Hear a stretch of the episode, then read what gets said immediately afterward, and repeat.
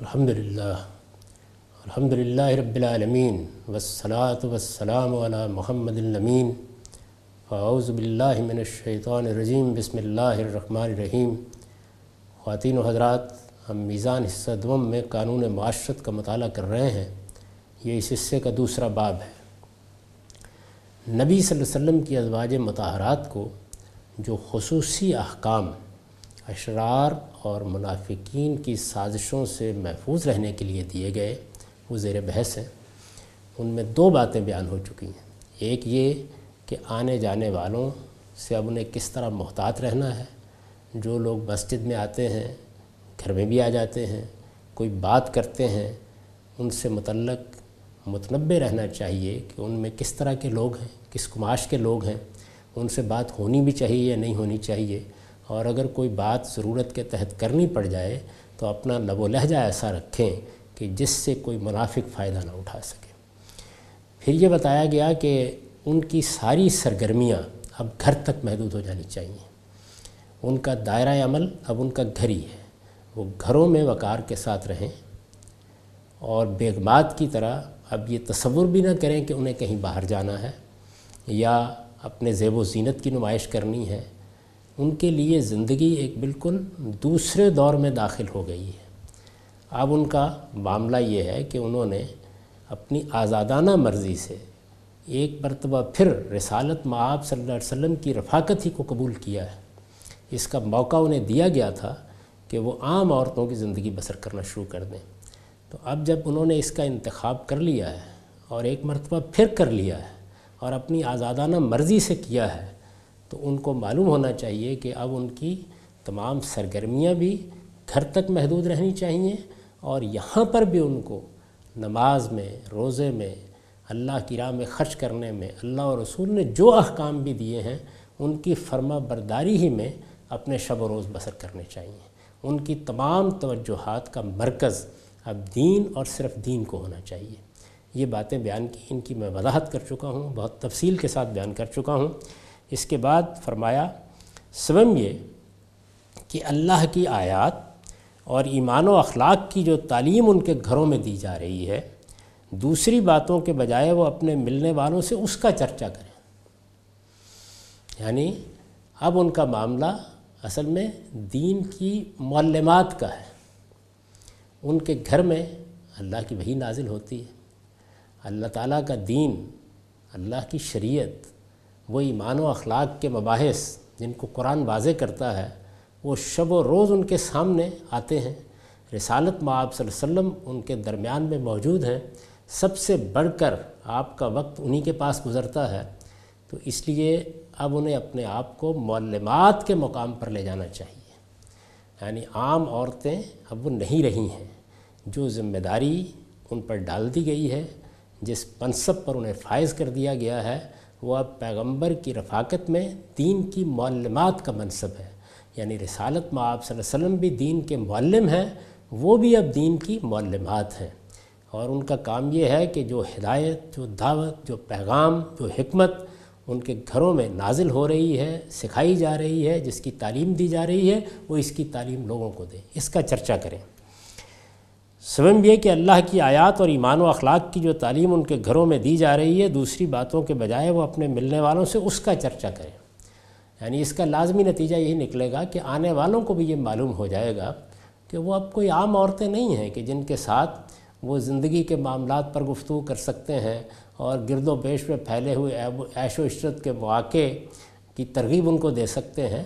جب وہ دیکھیں گے کہ ان کا سارا وقت اب گھروں ہی میں گزرتا ہے وہ نماز میں اور دین میں اور دین کی باتوں میں اپنے آپ کو مشغول رکھتی ہیں اور اگر کوئی آتا ہے اور کوئی پوچھتا ہے تو اس کو بھی دین ہی بتاتی ہیں تو ان کے حوصلے خود ہی پست ہو جائیں گے۔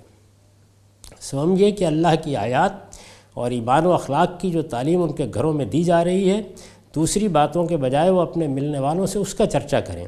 اللہ تعالیٰ نے انہیں جس کام کے لیے منتخب فرمایا ہے وہ یہی ہے، ان کا مقصد اب دنیا اور اس کا عیش و عشرت نہیں بلکہ اسی علم و حکمت کا فروغ ہونا چاہیے۔ یہ وہ چیزیں ہیں کہ جو ایک خاص منصب کے حوالے سے، ایک خاص ذمہ داری کے حوالے سے کہی جا رہی ہیں۔ جیسے ہم دین کے کسی طالب علم کو مخاطب کر کے کہتے ہیں کہ تم دین کے عالم بننے جا رہے ہو۔ تمہیں اللہ تعالیٰ نے جس کام کے لیے منتخب کیا ہے اور توفیق دی ہے کہ تم اپنے آپ کو اس کے لیے پیش کرو، وہ اس کے دین میں تفقع ہے، اس کی بصیرت ہے۔ تو تمہارے شب و روز میں بھی اب یہی چیز جھلکنی چاہیے۔ یعنی دین کا علم، دین کے علم کو سیکھنا، دین کے علم کو دوسروں کو سکھانا۔ یہ بات ایک انجینئر سے، ایک ترخان سے، ایک بکال سے، ایک کجڑے سے، ایک ٹھیلا لگانے والے سے، ایک مزدور سے میں نہیں کہہ سکتا۔ یعنی عام آدمی کی تو بہت سی مصروفیات ہوتی ہیں۔ اس سے کچھ اور تقاضے کیے جاتے ہیں۔ اور دنیا میں جن لوگوں نے رہنا ہے، بسنا ہے ان میں سے کوئی سائنسدان ہوگا، کوئی انجینئر ہوگا، کوئی کاروباری آدمی ہوگا، یہ ساری مصروفیات آدمی کی توجہات کا مرکز بنتی ہیں تو یہ دنیا چلتی ہے۔ وہاں اس سے دین کے وہی تقاضے بیان کیے جائیں گے جو ایک عام آدمی سے ہونے چاہیے یہ ازواج متحرات کا خصوصی منصب ہے۔ اس سے یہ معلوم ہوتا ہے کہ رسالت میں آپ صلی اللہ علیہ وسلم کو اللہ تعالیٰ نے جس طرح نبوت کے منصب پر فائز کیا، آپ کی ازواج متحرات کو اس دور میں آ کے دین کی معلمات کے منصب پر فائز کر دیا۔ چنانچہ اس کے لحاظ سے یہ حکم دیا جا رہا ہے۔ سبم یہ کہ اللہ کی آیات اور ایمان و اخلاق کی جو تعلیم ان کے گھروں میں دی جا رہی ہے، دوسری باتوں کے بجائے وہ اپنے ملنے والوں سے اس کا چرچا کریں۔ اللہ تعالیٰ نے انہیں جس کام کے لیے منتخب فرمایا ہے وہ یہی ہے۔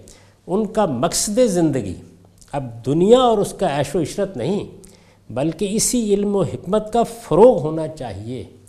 یعنی عام لوگوں کو تو دنیا میں بھی بہت سی کامیابیاں حاصل کرنے کے لیے تگود کرنی ہے، جد و جہد کرنی ہے۔ ایک سیاستدان ہے، اس نے ملک کو چلانا ہے۔ کسی آدمی کے اوپر کسی ادارے کے نظم کی ذمہ داری ہے اور وہ ادارہ کوئی کاروباری ادارہ ہے یا اس میں کوئی چیزیں بنائی جا رہی ہیں، تو ظاہر ہے کہ وہ اس کو سمجھے گا، سیکھے گا، اس کے اندر اترے گا، اس کے بعد ہی بھی کوئی کامیابی حاصل کر سکتا ہے۔ اس کو تو ہم صرف یہ بتائیں گے کہ تمہاری پہلی ترجیح آخرت ہونی چاہیے۔ اور آخرت جب پہلی ترجیح بنتی ہے تو کیا ہوتا ہے؟ وہ یہ کہ آپ جہاں بیٹھے ہوئے ہیں، منڈی میں ہیں، کاروبار میں ہیں، دفتر میں ہیں، آپ ایوان اقتدار میں ہیں، تو ان اخلاقی اصولوں کو سامنے رکھیے۔ جن پر اسلام چاہتا ہے کہ ہم میں سے ہر ایک کی زندگی استوار ہو، یہاں اس سے آگے بڑھ گئی ہے بات۔ اور وہ یہ کہ نہیں، تمہاری زندگی اور تمہارے شب و روز کا اصلی مقصد اب دین کی تعلیم، دین کی تبلیغ ہونی چاہیے۔ یعنی گویا وہ اب دین کی عالمہ ہے دین کی معلمات ہیں۔ ان کو دین سیکھنا ہے، ان کو دین سکھانا ہے۔ ان کا مقصد زندگی اب دنیا اور اس کا عیش و عشرت نہیں، بلکہ اسی علم و حکمت کا فروغ ہونا چاہیے۔ وزقرنما یطلفی بیوت کن من آیات اللہ والحکمہ ان اللہ کان لطیفا خبیرہ یہ وہی سورہ احزاب ہے، تینتیسویں سورہ اور آیت چونتیس ہے۔ اور تمہارے گھروں میں اللہ کی آیتوں اور اس کی نازل کردہ حکمت کی جو تعلیم ہوتی ہے، اپنے ماننے والوں سے اس کا چرچا کرو۔ بے شک اللہ بڑا ہی دقیقہ شناس ہے، وہ پوری طرح خبر رکھنے والا ہے۔ یعنی بتایا کہ اللہ نے بہت باریک بینی کے ساتھ ان سب معاملات کا جائزہ لیا ہے اور پھر اپنے علم کی بنیاد کے اوپر یہ ہدایات تمہیں دی ہیں۔ یہ ہدایات پیش نظر رہنی چاہیے۔ تمہاری ذمہ داری کی نوعیت یہی ہے۔ تمہیں اس کے تقاضوں کو سمجھنا چاہیے۔ اب جس منصب پر تم کو فائز کیا گیا ہے اس میں اگر نیکی اور خیر کا راستہ اختیار کرو گی اللہ اللہ کے رسول کی وفاداری پر قائم رہو گی تو اس کی جزا دوہری ہے۔ اور اگر کسی جرم کا ارتکاب ہوا، تو اس کی سزا دوہری۔ اس کے بعد بھی معلوم ہوتا ہے کہ اشرار اپنی شرارتوں سے باز نہیں یعنی اگرچہ یہ تدابیر کر لی گئی تھی لیکن جن لوگوں نے مورچہ لگایا ہوا تھا، وہ آسانی سے ہار ماننے والے نہیں تھے۔ یہ صاف معلوم ہوتا ہے کہ ان کی رشہ دوانیاں اسی طرح جاری رہیں، وہ اسی طرح نقب لگانے کی کوشش کرتے رہے، وہ اسی طریقے سے بہانے تراشتے اور اسکینڈل بنانے کے لیے مواقع ڈھونڈتے رہے۔ چنانچہ، اس کے بعد بھی معلوم ہوتا ہے کہ اشرار اپنی شرارتوں سے باز نہیں آئے، چنانچہ اسی سورہ میں آگے اللہ تعالیٰ نے نہایت سختی کے ساتھ چند مزید ہدایات اس سلسلے میں دیں۔ چنانچہ اللہ تعالیٰ نے پھر کچھ مزید پابندیاں لگائیں۔ کچھ مزید ہدایات دیں، کیونکہ یہ اب ناگزیر تھا یعنی ایک عظیم کامیابی حاصل ہو چکی تھی۔ دین نے فروغ پا لیا تھا۔ جزیرہ نماء عرب میں اللہ تعالیٰ کا دین اب غلبے کے قریب تھا۔ وہ مرحلہ آ گیا تھا کہ جہاں اب آخری اقدام ہونا ہے، اس میں اگر کوئی اس طرح کا فتنہ پیدا ہو جاتا، کوئی اسکینڈل کھڑا ہو جاتا تو شدید نقصان پہنچتا اس دعوت کو۔ اس کا لحاظ کر کے ازواج متحرات کو موقع دیا گیا کہ وہ حضور کو چھوڑنا چاہتی ہیں تو چھوڑ لیں۔ لیکن جب انہوں نے آپ ہی کو اختیار کیا اور یہی ان کے شائن شان تھا، تو پھر اس کے بعد ان سے کہا گیا کہ اب کچھ مزید پابندیاں قبول کرنے کے لیے تیار ہو جاؤ۔ چنانچہ اسی سورہ میں آگے اللہ تعالیٰ نے نہایت سختی کے ساتھ چند مزید ہدایات اس سلسلے میں دی ہیں۔ فرمایا ہے کہ اب کوئی مسلمان بن بلائے نبی صلی اللہ علیہ وسلم کے گھروں میں داخل نہ ہو سکے گا۔ یعنی ہم ایک دوسرے کے گھروں میں جاتے ہیں، بلانے پر بھی جاتے ہیں، بن بلائے بھی جاتے ہیں۔ دوستوں کے ہاں عزا کے ہاں اقربا کے ہاں جانا آنا رہتا ہے، تقریبات میں بھی جاتے ہیں۔ لیکن فرمایا کہ نہیں، نبی صلی اللہ علیہ وسلم کے گھر میں اب بلایا جائے گا تو کوئی شخص آئے گا۔ اب جو لوگ مسجد میں بیٹھے ہوئے ہیں، ظاہر ہے کہ وہ ایک پبلک جگہ تھی۔ یا رسالت میں آپ صلی اللہ علیہ وسلم کو ملنے کے لیے آ جاتے تھے۔ اور دیہاتی معاشرت میں جس طرح لوگ گھر کے اندر آ جاتے ہیں، اس طرح گھر کے اندر بھی آ جاتے تھے، یہ سب باتیں ختم کر دی گئیں۔ فرمایا ہے کہ اب کوئی مسلمان بن بلائے نبی صلی اللہ علیہ وسلم کے گھروں میں داخل نہ ہو سکے گا، لوگوں کو کھانے کی دعوت بھی دی جائے گی یعنی بلایا بھی جائے گا۔ کبھی کبھی رسول اللہ علیہ وسلم بعض لوگوں کو کھانے کی دعوت دیتے تھے اور گھر میں بھی بلاتے تھے۔ لوگوں کو کھانے کی دعوت بھی دی جائے گی تو وہ وقت کے وقت آئیں گے اور کھانا کھانے کے فوراً بعد منتشر ہو جائیں گے باتوں میں لگے ہوئے وہاں بیٹھے نہ رہیں گے۔ یعنی ایک تو یہ کہ بن بلائیں آئیں گے ہی نہیں۔ گویا ایک طرف راستہ ہی بند کر دیا گیا ہے اور دوسری جانب اگر بلایا گیا ہے ظاہر اس کی ضرورتیں پڑ سکتی تھیں۔ جیسے کہ خود رسالت با آپ صلی اللہ علیہ وسلم نے نکاح کیا ہے تو اس موقع پر ولیمے میں لوگوں کو بلایا۔ تو اگر بلایا بھی جاتا ہے کسی موقع کے اوپر، کھانے کے لیے بلایا ہے، بیٹھنے کے لیے بلایا ہے تو بس وہ معاملہ ختم ہو گیا، اس کے بعد منتشر ہو جائے۔ وہاں باتوں میں لگے ہوئے بیٹھے نہ رہیں یہ چیز اذیت کا باعث بھی بنتی ہے اور اس میں فتنہ پرداز لوگوں کے لیے مواقع بھی پیدا ہو جاتے ہیں۔ آپ کی ازواج متحرات لوگوں سے پردے میں ہوں گی۔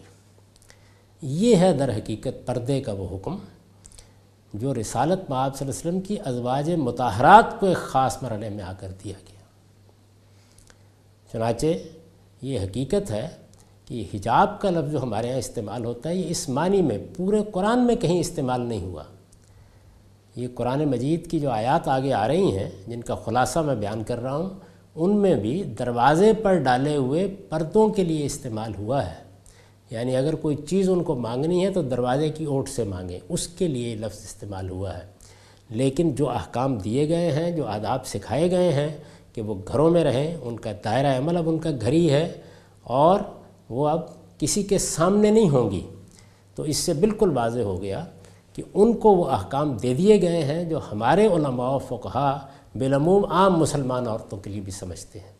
چنانچہ جب آپ روایات کے ذخیرے پر نگاہ ڈالتے ہیں تو یہ بالکل واضح ہو جاتا ہے کہ مطالبہ بھی انہی کے بارے میں تھا، اندیشہ بھی وہیں تھا۔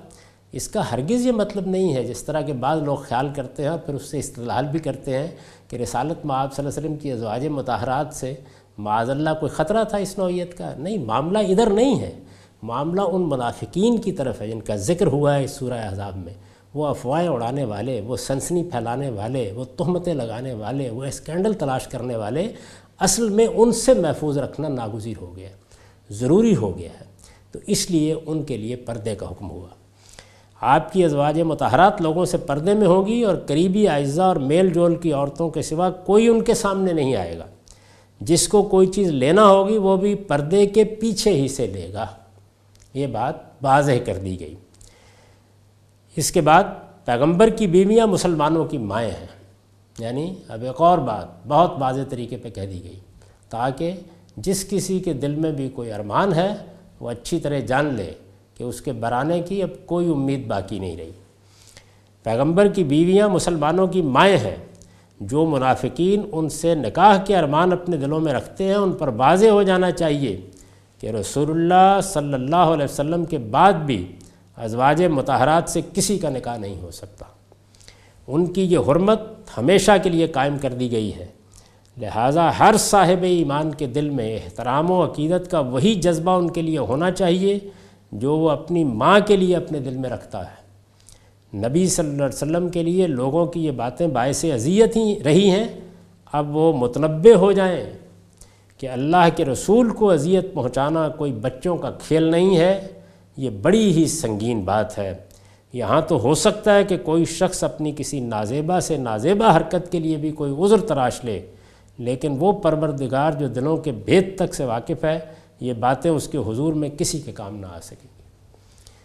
یہ ان ہدایات کا میں نے خلاصہ کر دیا ہے جو آگے آیتوں میں بیان ہوئی ہیں۔ یعنی اب یہ بتایا جا رہا ہے کہ رسالت میں آپ صلی اللہ علیہ وسلم کے گھرانے کو جن لوگوں نے ہدف بنا رکھا ہوا ہے، جو منافقین اسکینڈل تلاش کرنے کی کوشش کر رہے ہیں اور نبی صلی اللہ علیہ وسلم کی ازواج متحرات سے نکاح کے ارمان رکھتے ہیں، وہ خوب اچھی طرح سے جان لیں۔ کہ وہ پوری امت کی مائیں ہیں، وہ مسلمانوں کی مائیں ہیں۔ ان کی یہ حرمت خدا نے قائم کی ہے۔ یہ ابدی حرمت ہے۔ لہٰذا وہ متنبع ہو جائیں، خبردار ہو جائیں اور یہ سمجھ لیں کہ معاملہ اللہ اور اللہ کے رسول کا ہے۔ اور اس طرح کی کوئی چیز اگر اب بھی باقی رہی تو اس کے نتائج ان کے لیے بہت سنگین ہو سکتے ہیں۔ آیتیں یہ یا ایوہ الذین آمنوا لا تدخلوا بیوت النبی اللہ یوزن لکم الى طعام غیر ناظرین انا. ولیکن اذا دعیتم فادخلوا فاذا طعمتم فانتشروا ولا مستانسین لحدیث. ان ذالکم کان یوزن نبی فیستحجی منکم واللہ لا یستحجی من الحق. وَإِذَا سَعَلْتُبُهُنَّ مَتَعَانْ فَصُلُوهُنَّ مِنْ بَرَائِ حِجَاب. ذَلِكُمْ أَطْهَرُ لِقُلُوبِكُمْ وَقُلُوبِهِنَّ وَمَا كَانَ لَكُمْ أَن تُؤْذُوا رَسُولَ اللَّهِ وَلَا أَن تَنكِحُوا أَزْوَاجَهُ مِن بَعْدِهِ أَبَدًا إِنَّ ذَلِكُمْ كَانَ عِندَ اللَّهِ عَظِيمًا إِن تُبْدُوا شَيْئًا أَوْ تُخْفُوهُ فَإِنَّ اللَّهَ كَانَ بِكُلِّ شَيْءٍ عَلِيمًا لا جناح علیہن فی آبائہن ولا ابنائہن ولا اخوانہن ولا ابناء اخوانہن ولا ابناء اخواتہن ولا نسائہن ولا ما ملکت ایمانہن. واتقین اللہ ان اللہ کان علی کل شیء شہیدہ یہ احزاب کی جو تینتیسویں سورہ ہے، تریپن سے پچپن تک کی آیات ہے ترجمہ یہ ہے، ایمان والو، نبی کے گھروں میں داخل نہ ہو، اللہ یہ کہ تمہیں کسی وقت کھانے کے لیے آنے کی اجازت دی جائے۔ اس صورت میں بھی اس کے پکنے کا انتظار کرتے ہوئے نہ بیٹھو۔ ہاں جب بلایا جائے تو آؤ، پھر جب کھا لو تو منتشر ہو جاؤ۔ اور باتوں میں لگے ہوئے بیٹھے نہ رہو۔ یہ عام لوگوں کی ہدایات نہیں ہے نہ عام حالات میں دی گئی ہدایات ہے نہ اس سے عام زندگی کے آداب برآمد کرنے کی کوشش کرنی چاہیے۔ اس طرح کی چیزیں اللہ کی کتاب کا موضوع نہیں ہوتیں یہاں کچھ پابندیاں لگائی جا رہی ہیں۔ بہت سخت احکام دیے جا رہے ہیں۔ بڑی اہم نوعیت کی ہدایات ہیں۔ اور یہ سب کی سب اس وقت کی صورت حال کے لحاظ سے ہیں اور رسالت میں آپ صلی اللہ علیہ وسلم کی ازواج متحرات سے متعلق ہیں۔ اس کا عام عورتوں اور عام گھرانوں سے کوئی تعلق نہیں ہے۔ عام عورتوں کے معاملے میں، عام گھرانوں کے معاملے میں جو آداب تھے، وہ سب سورہ نور میں بیان ہو چکے ہیں۔ تمام ضروری باتیں وہاں بیان ہو گئی ہیں۔ ایمال والوں، نبی کے گھروں میں داخل نہ ہو اللہ یہ کہ تمہیں کسی وقت کھانے کے لیے آنے کی اجازت دی جائے۔ اس صورت میں بھی اس کے پکنے کا انتظار کرتے ہوئے نہ بیٹھو۔ ہاں جب بلایا جائے تو آؤ، پھر جب کھا لو تو منتشر ہو جاؤ اور باتوں میں لگے ہوئے بیٹھے نہ رہو۔ یہ باتیں نبی کے لیے باعث اذیت تھیں، مگر وہ تمہارا لحاظ کرتے رہے اور اللہ حق بتانے میں کسی کا لحاظ نہیں کرتا۔ اور نبی کی بیویوں سے تمہیں کچھ مانگنا ہو تو پردے کے پیچھے سے مانگا کرو۔ یہ طریقہ تمہارے دلوں کے لیے بھی زیادہ پاکیزہ ہے اور ان کے دلوں کے لیے بھی۔ اور تمہارے لیے جائز نہیں کہ تم اللہ کے رسول کو تکلیف دو اور نہ یہ جائز ہے کہ ان کے بعد ان کی بیویوں سے کبھی نکاح کرو۔ یہ اللہ کے نزدیک بڑی سنگین بات ہے۔ تم کوئی بات ظاہر کرو یا چھپاؤ، اللہ ہر چیز سے واقف ہے۔ ان بیویوں پر البتہ اس معاملے میں کوئی گناہ نہیں کہ اپنے باپوں اور اپنے بیٹوں اور اپنے بھائیوں اور اپنے بھتیجوں اور اپنے بھانجوں اور اپنی میل جول کی عورتوں اور اپنے غلاموں کے سامنے ہوں۔ اور اللہ سے ڈرتی رہو، بے شک اللہ ہر چیز پر نگاہ رکھتا ہے۔ رسول اللہ صلی اللہ علیہ وسلم کی ازواج متحرات کو یہ خصوصی احکام دیے گئے۔ یہ احکام انہی کے لیے تھے، اس وقت کی صورت حال کے لحاظ سے تھے۔ میں نے ان کا پورا پس منظر بھی آپ کو بتا دیا ہے اور احکام کی تشریح بھی کر دی۔ اس سے پہلے جو آیت زیر بحث رہی ہے، جس پہ ازواج متحرات اور رسول اللہ علیہ وسلم کی بیٹیوں کے ساتھ عام عورتوں کا ذکر بھی آ گیا تھا۔ یعنی وہی آیت جس میں بڑی چادر لے کر باہر نکلنے کی ہدایت کی گئی ہے۔ میں اس کی وضاحت کر چکا، میں یہ بتا چکا آپ کو کہ اس کا مدعا کیا ہے، اس کا مفہوم کیا ہے۔ اب استدراک کے طور پر چند باتیں عرض کرنا چاہتا ہوں۔ اب استدراک کے طور پر چند باتیں عرض کرنا چاہتا ہوں۔ میں نے احکام کو جس طرح سمجھا ہے، اس میں اور استاذ امام کے نقطہ نظر میں کیا فرق ہے، وہ بڑی حد تک واضح ہو گیا۔ محض اگلی بات کہنے کے لیے ایک مختصر سا خلاصہ کر رہا ہوں۔ یدنینہ علیہن من جلابی وہنہ کے وہ معنی یہ سمجھتے ہیں کہ جو چادر یا جو جلباب عورتوں نے اوڑھ رکھی ہے، اس کا گھونگٹ ڈالنے میرے نزدیک اس کا مطلب یہ نہیں ہے۔ اس کا مطلب یہ ہے کہ اب یہ خواتین گھر سے باہر جائیں تو ان کے گھروں میں جو چادر ہے، اس کو اپنے اوپر ڈالنا یعنی اتنی بات کہی گئی۔ ہے اسی طرح یہ چادر ڈالنے کا حکم کیوں دیا گیا؟ وہ اس کی تعمیم کرتے ہیں۔ اور یہ خیال کر کے کرتے ہیں کہ اس سے جو اشرار عام طور پر گلی بازار میں ہوتے ہیں، اس سے عورتیں محفوظ ہو جائیں گی۔ میں نے یہ عرض کیا ہے کہ یہ وہ اشرار نہیں ہیں اور نہ یہ وہ اذیت ہے جو ان اشرار سے پہنچتی ہے۔ یہ وہ منافقین ہیں جنہوں نے باقاعدہ طور پر اسکیم بنا رکھی ہے کہ وہ پیغمبر کے گھرانے پر بھی حملہ آور ہوں گے اور جلیل القدر مسلمانوں پر بھی حملہ آور ہوں گے۔ اور ان کی اخلاقی ساخ کو لوگوں کی نگاہوں میں گرا دینے کے لیے کوئی اسکینڈل بنائیں گے، کوئی تہمت تراشیں گے۔ یہ وہ لوگ ہیں۔ اس سے میرے اور ان کے فہم میں جو فرق واقع ہوتا ہے، وہ حکم کا فرق ہے۔ یعنی ان کے ہاں یہ پردے کا حکم بنتا ہے۔ میرے ہاں یہ شناخت قائم کرنے، امتیاز قائم کرنے کا حکم بنتا ہے۔ ان کے ہاں بھی آپ کو اسی طرح کی چیزیں ملیں گی۔ کیونکہ پس منظر انہوں نے بالکل ٹھیک بیان کیا ہے، مدعا بالکل درست سمجھا ہے۔ یہ بات جان لی ہے کہ یہ امتیاز قائم کرنے ہی کے لیے ہے، لیکن پہلو کیا ہے؟ بس وہ ایک نازک فرق ہے جس کی بنا پر انہوں نے ایک تبصرہ کیا ہے، اور میں یہ چاہتا ہوں کہ اس تبصرے پر بھی تبصرہ کر دوں۔